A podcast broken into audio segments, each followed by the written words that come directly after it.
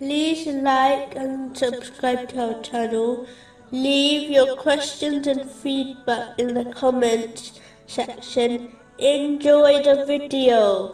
In a narration found in Sahih Bukhari, number 6501, the Holy Prophet Muhammad, peace and blessings be upon him, warned that the worldly things which are raised will always eventually be lowered by Allah, the Exalted.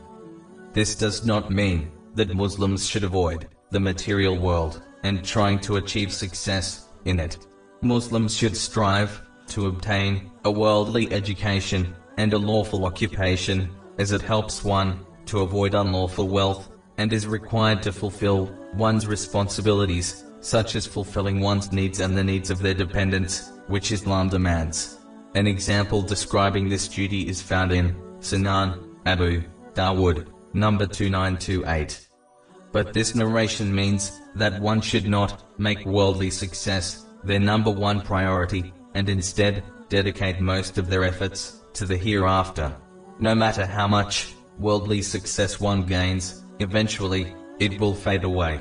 This fading will occur either when one is alive, or their success will part from them when they pass away, which is indicated in a narration found in Jami R. Tirmizi, number 2379.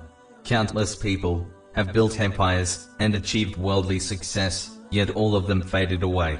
How many people have had their name plastered across skyscrapers, yet, after a short while, their name was removed, and they are forgotten. This narration does not mean that a person will not be given success after facing trouble. Muslims should strive to achieve success in the world and not give up when they face setbacks. The key is to prioritize the success of the hereafter over the world by using the blessings and success of the material world to achieve the success in the hereafter.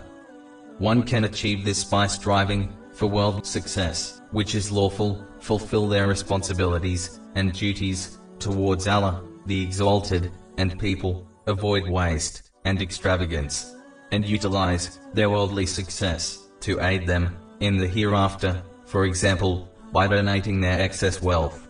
If their worldly success is fame or political, then use their influence to benefit others, this will help them in the hereafter. This is how one uses worldly success to benefit their hereafter.